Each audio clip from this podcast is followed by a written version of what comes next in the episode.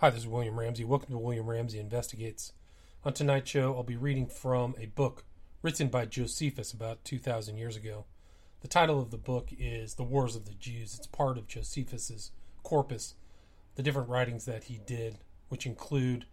The Life of Flavius Josephus, so it's Josephus's autobiography, The Antiquities of the Jews, which is a lengthy history book of the Jews going back to uh, Genesis, really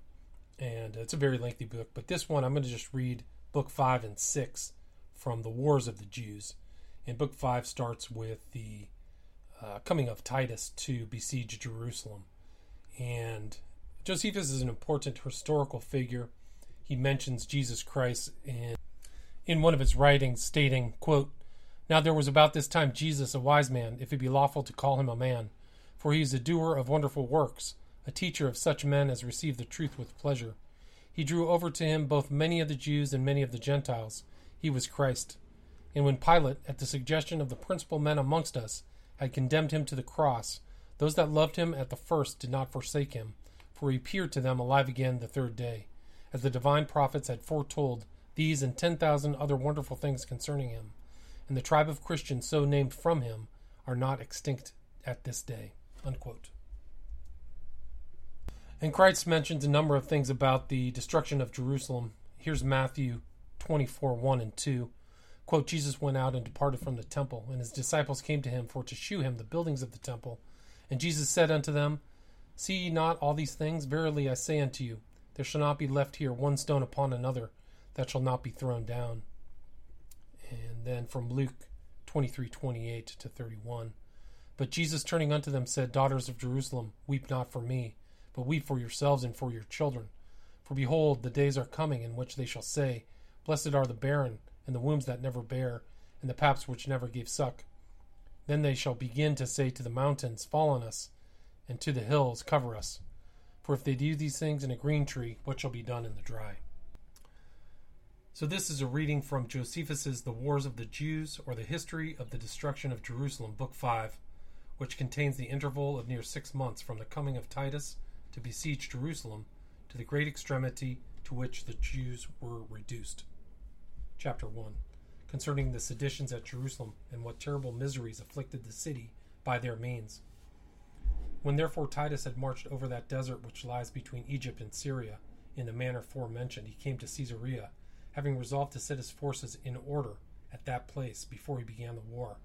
Nay, indeed, while he was assisting his father at Alexandria in settling that government which had been newly conferred upon them by God. It so happened that the sedition at Jerusalem was revived and parted into three factions, that one faction fought against the other, which partition in such evil cases may be said to be a good thing and the effect of divine justice. Now, as to the attack the zealots made upon the people, in which I esteem the beginning of the city's destruction, it hath been already explained after an accurate manner, as also whence it arose and how great a mischief it was increased. But for the present sedition, one should not mistake if he called it a sedition begotten by another sedition, and to be like a wild beast grown mad, which for want of food from abroad fell now upon eating its own flesh. For Eleazar the son of Simon, who made the first separation of the zealots from the people and made them retire into the temple, appeared very angry at John's insolent attempts, which he made every day upon the people. For this man never left off murdering, but the truth was that he could not bear to submit to a tyrant who set up after him. So he, being desirous of gaining the entire tower, power and dominion to himself, revolted from John, and took to his assistance Judas the son of Chelcias, and Simon the son of Ezron, who were among the men of greatest power. There also was with him Hezekiah, son of Chobar, a person, person of eminence. Each of these were followed by a great many of the zealots, these seized upon the inner court of the temple, and laid their arms upon the holy gates and over the holy fronts of that court. And because they had plenty of provisions, they were of good courage, for there was a great abundance of what was consecrated to sacred uses, and they scrupled not the making use of them. Yet they were yet were they afraid on account of their small number, and when they had laid up their arms there, they did not stir from the place they were in. Now as to John, what advantage he had above Eleazar in the multitude of his followers, the like disadvantage he had in the situation he was in, since he had his enemies over his head, and he could not make any assault upon them with some without some terror. So was his anger too great to let them be at rest. Nay, although he suffered more mischief from Eleazar and his party than he could inflict upon them, yet he would not leave off assaulting them, insomuch that they were, there were continual sallies made one against the other, as well as darts thrown at one another, and the temple was defiled everywhere with murders. But now the tyrant Simon, son of Gioras, whom the people had invited in, out of the hopes they had of his, his assistance in the great distresses they were in, having in his power the upper city and a great part of the, the lower, did now make more vehement assaults upon John and his party, because they were fought against from above also. Yet he was beneath their situation when he attacked them, as they were beneath the attacks of the others above them.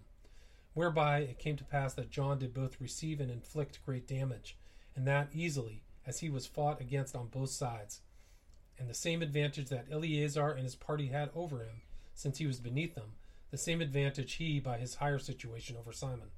On which account he easily repelled the attacks that were made from beneath, by the weapons thrown from their hands only, but was obliged to repel those that threw their darts from the temple above him, by his engines of war. For he had such engines as threw darts and javelins and stones, and that in no small number by which he did not only defend himself from such as fought against him, but slew moreover many of the priests, as they were about their sacred ministrations. For notwithstanding these men were mad with all sorts of impiety, yet they did still admit those that desired to offer their sacrifices, although they took care to search the people of their own country beforehand, and both suspected and watched them,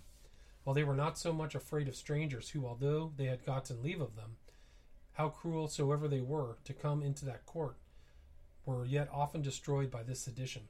For those darts that were thrown by the engines came with that force, that they went over all the buildings, and reached as far as the altar and the temple itself, and fell upon the priests and those that were about the sacred offices, insomuch that many persons who came thither with great zeal from the ends of the earth to offer sacrifices at this celebrated place,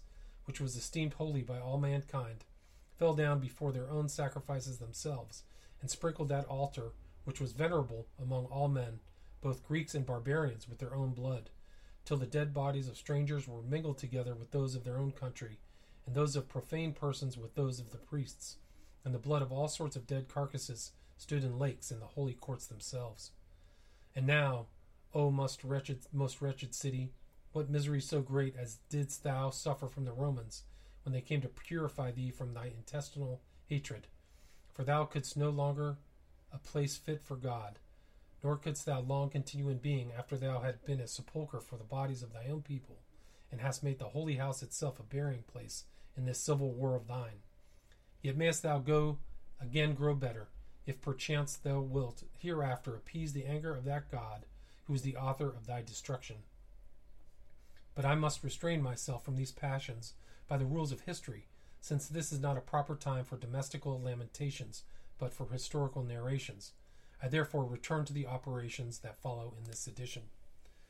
And now there were three treacherous factions in the city, the one parted from the other, Eleazar and his party, that kept the sacred first fruits, and came against John and their cups.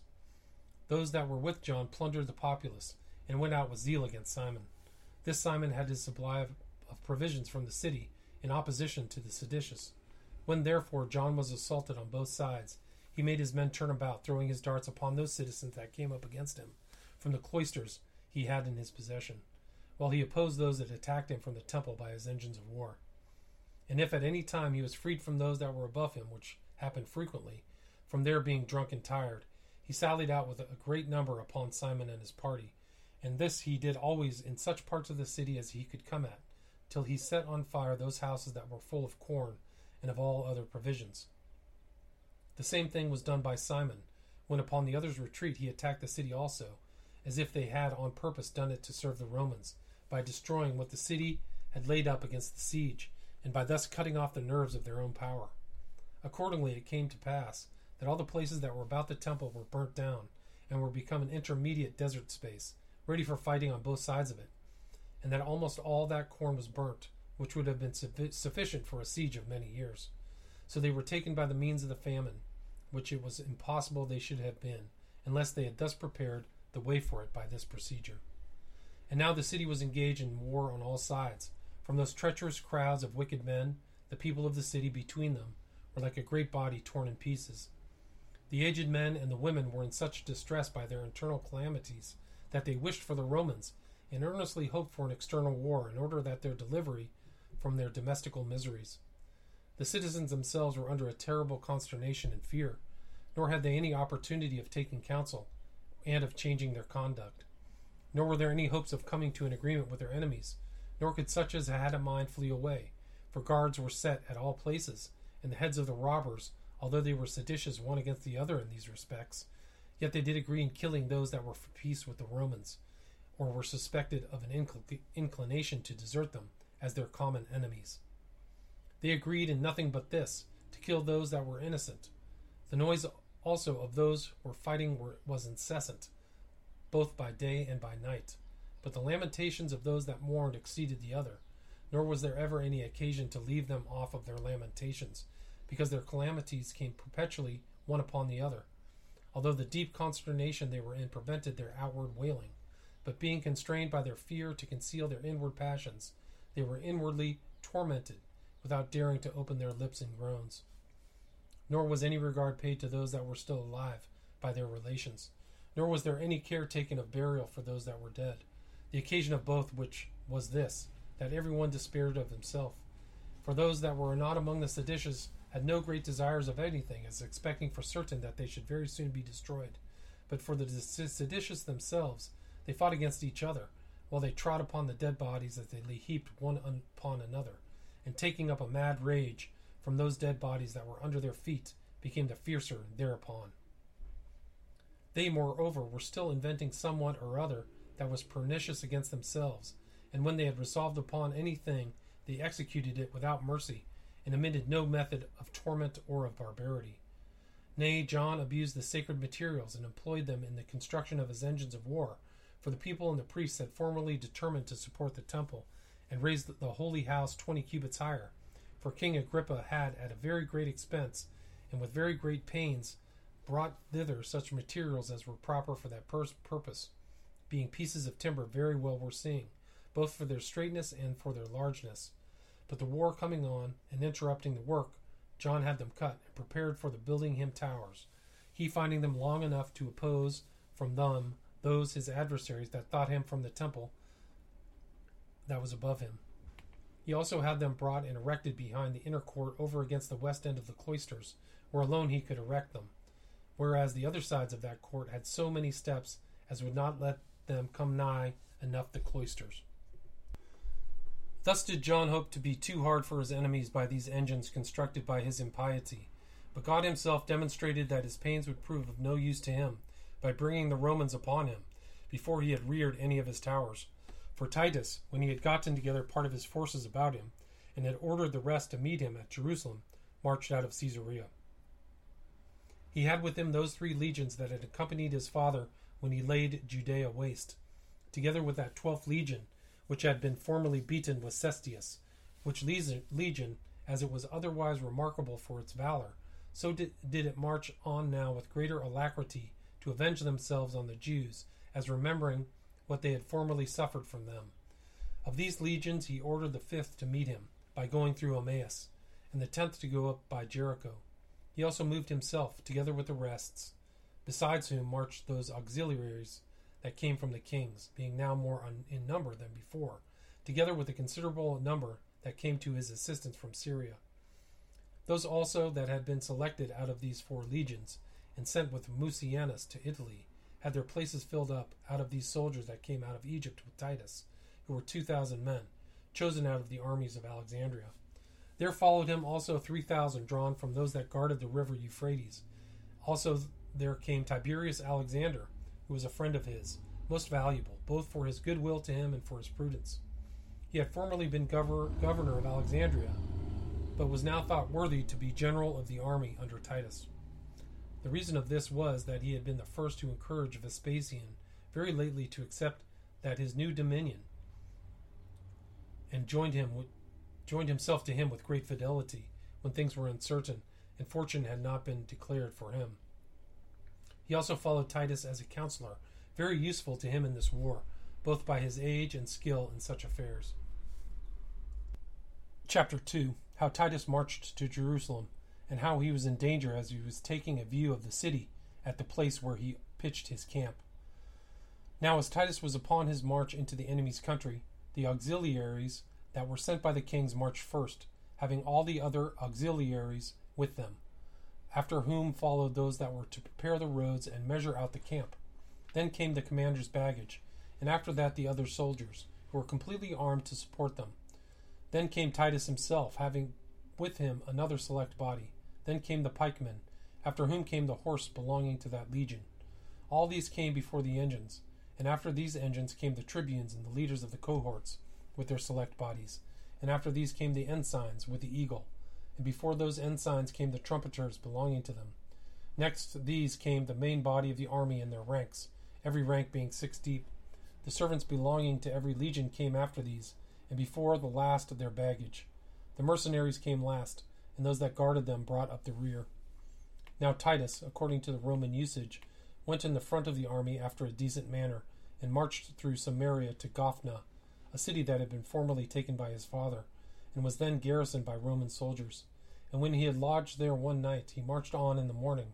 and when he had gone as far as a day's march, he pitched his camp at that valley which the Jews in their own tongue call the Valley of Thorns, near a certain village called Gabaothsaul, which signifies the hill of Saul, being distant from Jerusalem about thirty furlongs.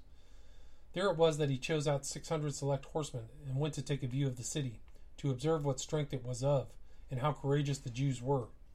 whether, when they saw him, and before they came to a direct battle, they would be affrighted and submit. For he had been informed what was really true, that the people who were fallen under the power of the seditious and the robbers were greatly desirous of peace, but being too weak to rise up against the rest, they lay still. Now, so long as he rode along the straight road which led to the wall of the city, nobody appeared out of the gates. But when he went out of that road and declined towards the tower of Psephinus, and led the band of horsemen obliquely, an immense number of the Jews leapt out suddenly at the towers called Women's Towers, through that gate which was over against the monuments of Queen Helena, and intercepted his horse, and st- standing directly opposite to those that still ran along the road, hindered them from joining those that had declined out of it. They imp- intercepted Titus also with a few other. Now it was here impossible for him to go forward because all the places had trenches dug in them from the wall to preserve the gardens round about, and were full of gardens obliquely situated, and of many hedges. And to return back to his own men he saw it was also impossible, by reason of the multitude of the enemies that lay between them, many of whom did not so much as know that the king was in any danger, but supposed him still among the men. So he perceived that his preservation must be wholly owing to his own courage, and turned his horse about, and cried out aloud to those that were about him to follow him, and ran with violence into the midst of his enemies, in order to force his way through them to his own men. And hence we may principally learn that both the success of wars and the dangers that kings are in, under the providence of God, for while such a number of darts were thrown at Titus, when he had neither his headpiece on nor his breastplate, for, as I told you, he went out not to fight, but to view the city. None of them touched his body, but went aside without hurting him, as if all of them missed him on purpose, only to make a noise as they passed by him. So he diverted those perpetually with the sword that came on his side, and overturned many of those that directly met him, and made his horse ride over those that were overthrown. The enemy indeed made a shout at the boldness of Caesar, and exhorted one another to rush upon him. Yet these against whom he marched did fly away, and go off from him in great numbers, while those that were in the same danger with him kept up close to him, though they were wounded both on their backs and on their sides, for they had each of them but this one hope of escaping, if they could assist Titus in opening himself a way, that he might not be encompassed round by his enemies before he got away from them. Now there were two of those that were with him, but at some distance, the one of which the enemy compassed round and slew him with their darts, and his horse also, but the other they slew as he leapt down from his horse and carried off his horse with them. But Titus escaped with the rest and came safe to the camp. So this success of the Jews' first attack raised their minds and gave them an ill grounded hope, for the short inclination of fortune on their side made them very courageous for the future. But now, as soon as that legion that had been at Emmaus was joined to Caesar at night, he removed thence when it was day, and came to a place called Scopus, from whence the city had already to be seen, and a plain view might be taken of the great temple. Accordingly, this place on the north quarter of the city, joining thereto, was a plain, and very properly named Scopus, the prospect, and was no more than seven furlongs distant from it. And it was here that Titus ordered a camp to be fortified for two legions that were to be together, but ordered another camp to be fortified at three furlongs farther distance behind them for the fifth legion. For he thought that by marching in the night they might be tired and might deserve to be covered from the enemy, and with less fear might fortify themselves. And as these were now beginning to build, the tenth legion, who came through Jericho, was already come to the place where a certain party of armed men had formerly lain to guard that pass into the city, and had been taken before by Vespasian. These legions had orders to encamp at the distance of six furlongs from Jerusalem, at the mount called the Mount of Olives, which lies over against the city on the east side, and is parted from it by a deep valley, interposed between them, which is named Cedron. Now, when hitherto the several parties in the city had been dashing one against another perpetually, this foreign war now suddenly come upon them after a violent manner, put the first stop to their contentions one against another. And as the seditious now saw with astonishment the Romans pitching three several camps, they began to think of an awkward sort of concord, and said one to another, What do we hear, and what do we mean, when we suffer three fortified walls to be built in, to coop us in, that we shall not be able to breathe freely, while the enemy is securely building a kind of city in opposition to us, and while we sit still within our own walls, and become spectators only of what they are doing, with our hands idle and our armor laid by, as if they were about somewhat that was for our good and advantage. We are, it seems, so did they cry out, only courageous against ourselves, while the Romans are likely to gain the city without bloodshed by our sedition. Thus did they encourage one another when they were gotten together, and took their armor immediately, and ran out upon the tenth legion, and fell upon the Romans with great eagerness, and with a prodigious shout, as if they were fortifying as they were fortifying their camp. These Romans were caught in different parties, and this in order to perform their several works, and that on that account had in great measure laid aside their arms, for they thought the Jews would not have ventured to make sally upon them. And had they been disposed to do so, they supposed their sedition would have distracted them. So they were put into disorder unexpectedly. When some of them left their works they were about, and immediately marched off, while many ran to their arms, but were smitten and slain before they could turn back upon the enemy. The Jews became still more and more in number, as encouraged by the good success of those that first made the attack. And while they had such good fortune, they seemed both to themselves and to the enemy to be many more than they really were. The disorderly way of their fighting at first put the Romans also to a stand, who had been constantly used to fight skilfully in good order, and keeping their ranks, and obeying the orders that were given them for which reason the Romans were caught unexpectedly, and were obliged to give way to the assaults that were made upon them.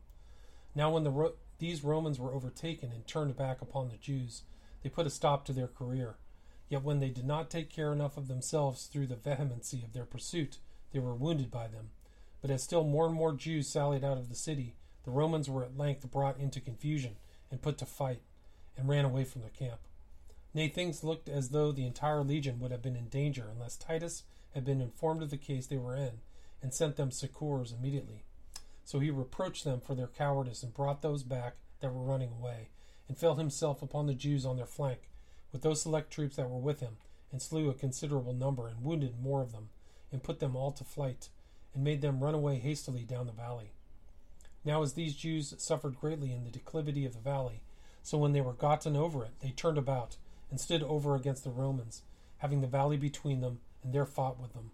Thus they did continue the fight till noon. But when it was already a little afternoon, Titus sent those that came to the assistance assistance of the Romans with him, and those that belonged to the cohorts, prevent the Jews from making any more sallies, and then sent the rest of the legion to the upper part of the mountain to fortify their camp.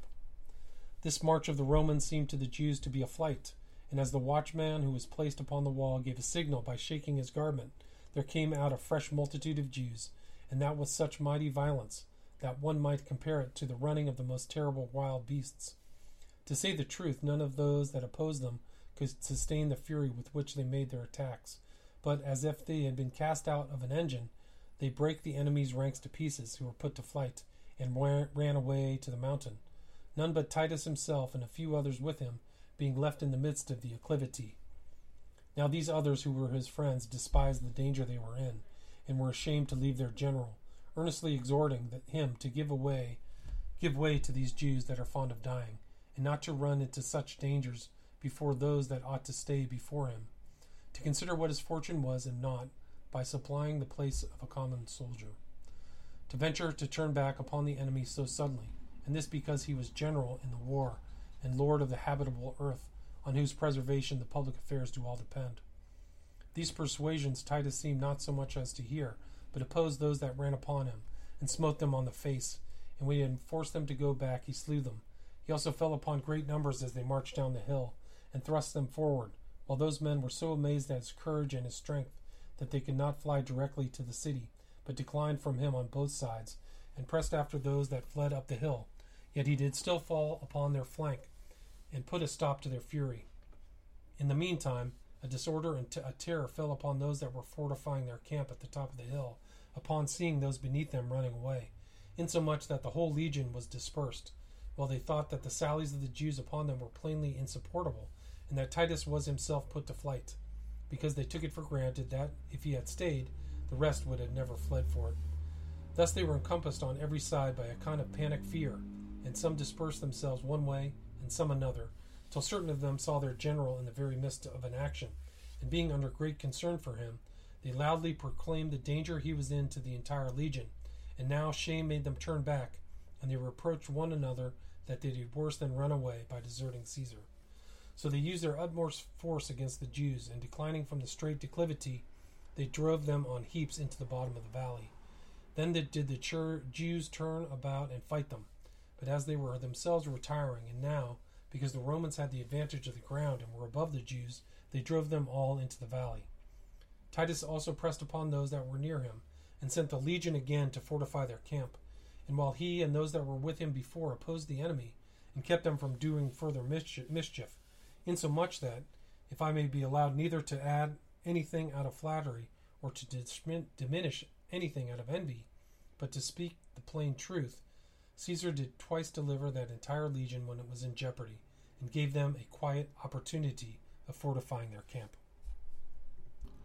Chapter 3 How the sedition was again revived within Jerusalem, and yet the Jews contrived snares for the Romans. How Titus also threatened his soldiers for their ungovernable rashness. As now the war abroad ceased for a while, the sedition within was revived, and on the feast of unleavened bread, which was now come, it being the fourteenth day of the month of Xanthicus or Nisan, when it is believed the Jews were first freed from the Egyptians, Eleazar and his party opened the gates of this innermost court of the temple and admitted such as the people who were desirous to worship God into it. But John made use of this festival as a cloak for his treacherous designs, and armed the most inconsiderable part of his own party, the greater part of whom were not purified, with weapons concealed under their garments, and sent them with great zeal into the temple in order to seize upon it, which armed men, when they were gotten in, threw their garments away, and presently appeared in their armor. Upon which there was a very great disorder and disturbance about the holy house, while the people who had no concern in the sedition supposed that this assault was made against all without distinction, as the zealots thought it was made against themselves only. So these left off guarding the gates any longer, and leapt down from their battlements before they came to an engagement, and fled away into the subterranean caverns of the temple, while the people that stood trembling at the altar and about the holy house were rolled on heaps together, and trampled upon, and were beaten both with wooden and iron weapons without mercy. Such also as had differences with others slew many persons that were quiet, out of their own private enmity and hatred, as if they were opposite to the seditious. And all those that had formerly offended any of these plotters were now known, and were now led away to the slaughter. And when they had done abundance of horrid mischief to the guiltless, they granted a truce to the guilty, and let those go off that came cut out of the caverns. These followers of John's also did now seize upon this inner temple, and upon all the warlike engines therein, and then ventured to oppose Simon. And thus that sedition, which had been divided into three factions, was now reduced to two. But Titus, intending to pitch his camp nearer to the city than Scopus, placed as many of his choice horsemen and footmen as he thought sufficient opposite to the Jews, to prevent their sallying out upon them, while he gave orders for the whole army to level the distance, as far as the wall of the city. So they threw down all the hedges and walls which the inhabitants had made about their gardens and groves of trees, and cut down all the fruit trees that lay between them and the wall of the city, and filled up all the hollow places and chasms, and demolished the rocky precipices with iron instruments, and thereby made all the place level from Scopus to Herod's monuments, which adjoined the, to the pool called the Serpent's Pool. Now, at this very time, the Jews contrived the following stratagem against the Romans. The bolder sort of the seditious went out of the t- at the towers, called the women's towers, as if they had been ejected out of the city by those who were for peace, and rambled about as if they were afraid of being assaulted by the Romans, and were in fear of one another. While those that stood upon the wall and seemed to be by be of the people's side cried out aloud for peace, and entreated that they might have security for their lives given them, and called for the Romans, promising to open the gates to them as they cried out after that manner. They threw stones their, at their own people, as though they would drive them away from the gates. These also pretended that they were excluded by force, and that they petitioned those that were within to let them in. And rushing upon the Romans perpetually, with violence, they then came back and seemed to be in great disorder. Now the Roman soldiers thought this cunning stratagem of theirs was to be believed real, and thinking they had the one party under their power and could punish them as they pleased, and hoping that the other party would open the, their gates to them,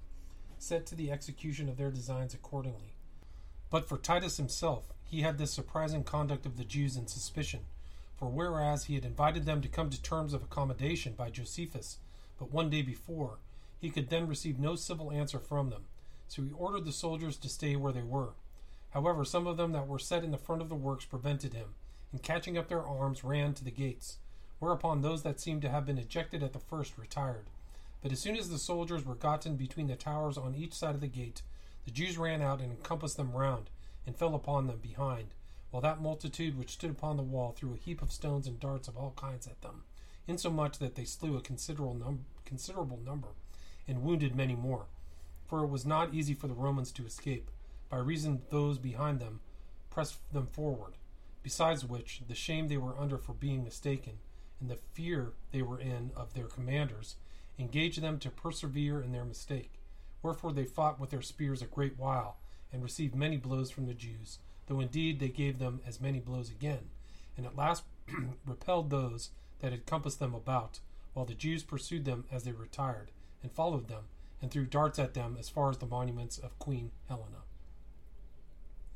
After this, these Jews, without keeping any decorum, grew insolent upon their good fortune, and jested upon the Romans for being deluded by the trick they bade put upon them, and making a noise with beating of their shields, and leapt for gladness, and made joyful exclamations, while these soldiers were received with threatenings by their officers, and with indignation by Caesar himself, who spake to them thus quote, These Jews, who are only conducted by their madness, do everything with care and circumspection. They contrive stratagems and lay ambushes, and fortune gives success to their stratagems, because they are obedient, and preserve their goodwill and fidelity to one another while the Romans, to whom fortune uses to be ever subservient by reason of their good order and ready submission to their commanders, have now had ill success by their contrary behavior, and not by being able to restrain their hands from action, they have been caught. And that which is the most to their reproach, they have gone on without their commanders in the very presence of Caesar. Unquote. Truly, says Titus, the laws of war cannot but groan heavily, as will my father also himself, when he shall be informed of this wound that hath, hath been given us, since he who is grown old in wars did never make so great a mistake. Our laws of war do also ever inflict capital punishment on those that in the least break into good order, while at this time they have seen an entire army run into disorder. However, those that have been so insolent shall be made immediately sensible, and even they who conquer among the Romans without orders for fighting are to be under disgrace. When Titus had enlarged upon this matter before the commanders, it appeared evident that he would execute the law against all those that were concerned. So these soldiers' minds sunk down in despair, and as expecting to be put to death, and that justly and quickly. However, the other legions came round about Titus, and entreated his favor to these their fellow soldiers, and made supplication to him that he would pardon the rashness of a few, on account of the better obedience of all the rest, and promised for them that they should make amends for their present faults by their more virtuous behavior from the time to come. For the time to come.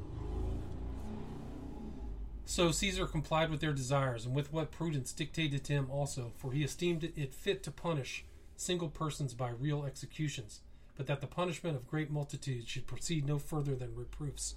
So he was reconciled to the soldiers, but gave him them a special charge to act more wisely for the future, and he considered himself how he might be even with the Jews for their stratagem.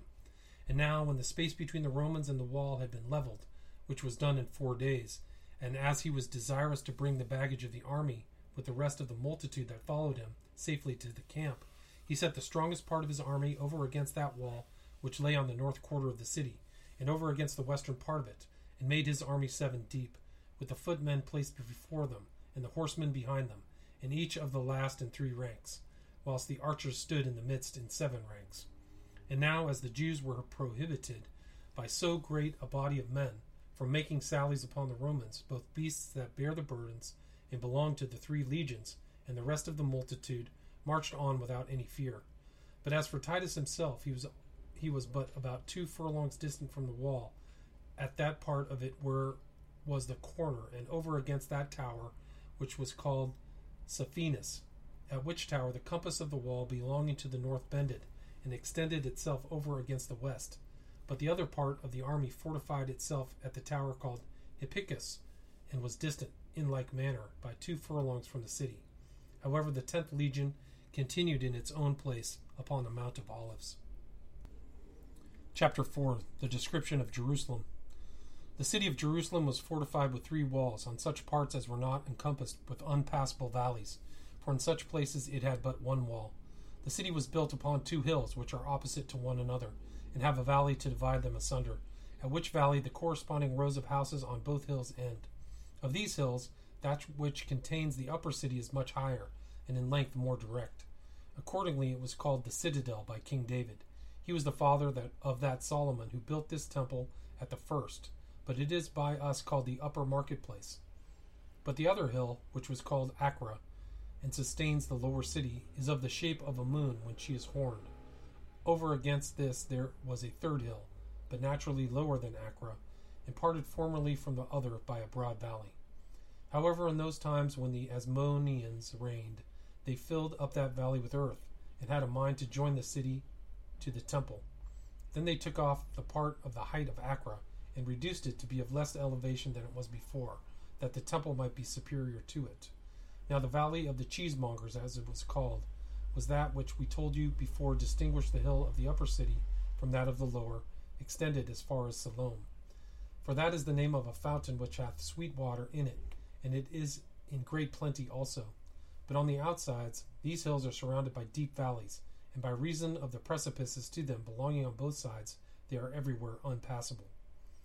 Now, of these three walls, the old one was hard to be taken, both by reason of the valleys and of that hill on which it was built, and which was above them.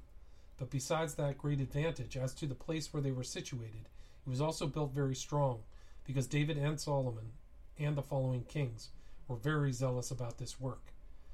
Now that wall began on the north, at the tower called Hippicus, and extended as far as the Xystus, a place so called, and then joining to the council house, ended at the west cloister of the temple. But if we go the other way westward, it began at the same place and extended through a place called Bethso to the gate of the Essens, and after that it went southward, having its bending above the fountain Siloam, where it also bends again toward the east at Solomon's pool and reaches as far as a certain place which they called Ophlas, where it was joined by the eastern cloister of the temple. The second wall took its beginning from the gate which they called Gennath, which began to the first wall. It only encompassed the northern quarter of the city, and reached as far as the tower Antonia. The beginning of the third wall was at the tower Hippicus, whence it reached as far as the north quarter of the city, and the tower Psephinus, and then was so far extended till it came over against the monuments of Helena, which Helena was queen of Adiabene, the daughter of Izates. It then extended further to a great length, and passed by the sepulchral caverns of the kings, and bent again at the tower of the corner, at the monument which is called Monument of the Fuller, and joined the old wall at the valley, called the Valley of Cedron. It was Agrippa who encompassed the parts and added to the old city with this wall, which had been all naked before. For as the city grew more populous, it gradually crept beyond its old limits, and those parts of it that stood northward of the temple and joined that hill to the city, made it considerably larger, and occasioned that hill, which is in number the fourth, and is called Bezetha, to be ha- inhabited also. It lies over against the tower Antonia, but is divided from it by a deep valley, which was dug on purpose, that in order to hinder the foundations of the tower of Antonia from joining to this hill, and thereby affording an opportunity for getting to it with ease, and hindering the security that arose from its superior elevation, for which reason also that depth of the ditch made the elevation of the towers more remarkable. This new built part of the city was called Bezetha in our language, which, if interpreted in the Grecian language, may be called the New City.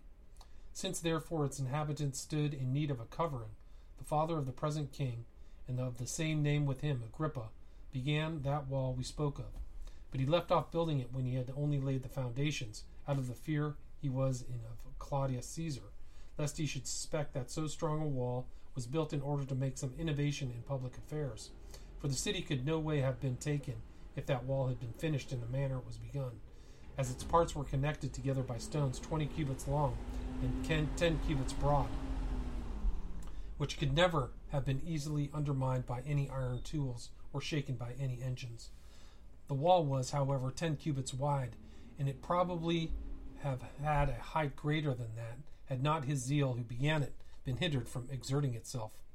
After this, it was erected with great diligence by the Jews, as high as 20 cubits, above which it had battlements of two cubits, and turrets of three cubits altitude, insomuch that the entire altitude extended as far as 25 cubits. Now the towers that were upon it were 20 cubits in breadth, 20 cubits in height. They were square and solid, as was the wall itself, wherein the niceness of the joints and the beauty of the stones there were, were no way inferior to those of the holy house itself. Above this solid altitude of the towers, which was 20 cubits, there were rooms of great magnificence, and over them upper rooms and cisterns to receive rainwater. They were many in number, and the steps by which you ascended up to them were every one broad. Of these towers, then, the third wall had ninety, and the spaces between them were each two hundred cubits. But in the middle wall were forty towers, and the old wall was parted into sixty, while the whole compass of the city was thirty three furlongs. Now the third wall was all of it wonderful, yet was the tower Psephinus elevated above it at the northwest corner, and there Titus pitched his own tent. For being seventy cubits high, it both afforded a prospect of Arabia at sunrising, as well it did of the utmost limits of the Hebrew possessions at the sea westward. Moreover, it was an octagon, and over against it was the tower Hippicus, and hard by two others were erected by King Herod in the old wall. These were for largeness, beauty, and strength, beyond all that were in the habitable earth, for besides the magnanimity of its nature and the magnificence towards the city on other occasions, he built these after such an extraordinary manner to gratify his own private affections, and dedicated these towers to the memory of those three persons who had been the dearest to him, and from whom he named them. They were his brother, his friend, and his wife. His wife he had slain out of his love and jealousy, as we have already related. The other two he lost in war, as they were courageously fighting. Hippicus, so named from his friend, was square. Its length and breadth were each twenty five cubits, its height thirty cubits, and it had no vacuity in it.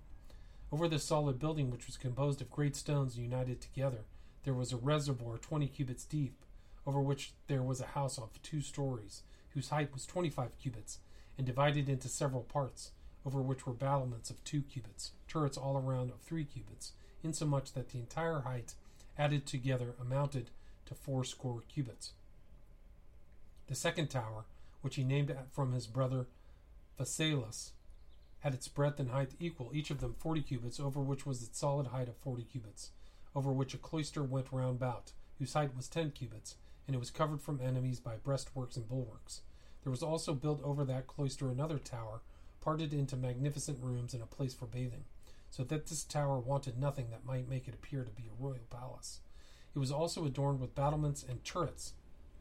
more than was the foregoing, and the entire altitude was about ninety cubits. The appearance of it resembled the Tower of Pharos,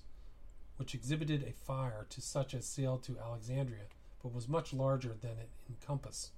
This was now converted to a house, wherein Simon exercised his tyrannical authority. The third tower was Mariamne, for it was for that was his queen's name. It was solid as high as twenty cubits, its breadth and its length were twenty cubits, and were equal to each other. Its upper buildings were more magnificent and had greater variety. than the other towers had, for the king thought it most proper for him to adorn that which was denominated from his wife better than those denominated from men, as these, those were built stronger than this that bore his wife's name. The entire height of this tower was fifty cubits.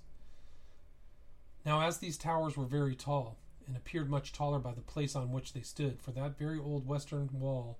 wherein they were built on a high wall was itself a kind of elevation that was still thirty cubits taller, over which were the towers situated, and thereby were made much higher to appearance. The largeness also of the stones was wonderful, for they were not made of common small stones, nor of such large stones only as men could carry, but were of white marble, cut out of the rock. Each stone was twenty cubits in length, and ten in breadth, and five in depth. They were so exactly united to one another that each tower looked like one entire rock of stone, so growing naturally, and afterward cut by the hand of the artificers into their present shape and corners. So little or not at all did their joints or connection appear, though as these towers were themselves on the north side of the wall, the king had a palace inwardly thereto adjoined, which exceeds all my ability to describe it, for it was so very curious as to want no cost nor skill in its construction, but was entirely walled about to the height of 30, 30 cubits, and was adorned with towers at equal distances, and with large bedchambers that would contain beds for a hundred guests apiece, in which the variety of the stones is not to be expressed, for a large quantity of those that were rare of that kind was collected together. Their roofs were also wonderful, both for the length of the beams and the splendor of their ornaments. The number of the rooms was also very great, and the variety of the figures that were about them was prodigious. Their furniture was complete, and the greatest part of the vessels that were put in them was of silver and gold. There were besides many porticos, one beyond another, round about, and in each of those porticos curious pillars. Yet all were the courts yet were all the courts that were exposed to the air everywhere green.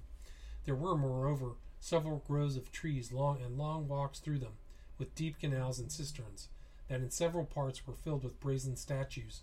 through which the water ran out. There were without many dove courts of tame pigeons about the canals. But indeed, it is not possible to give a complete description of these palaces, and the very remembrance of them is a torment to one, as putting one in mind what vastly rich buildings that fire was kindled by the robbers hath consumed. For these were not burnt by the Romans, but by these internal plotters, as we have already related, in the beginning of their rebellion. That fire began at the tower of Antonia, and went on to the palaces,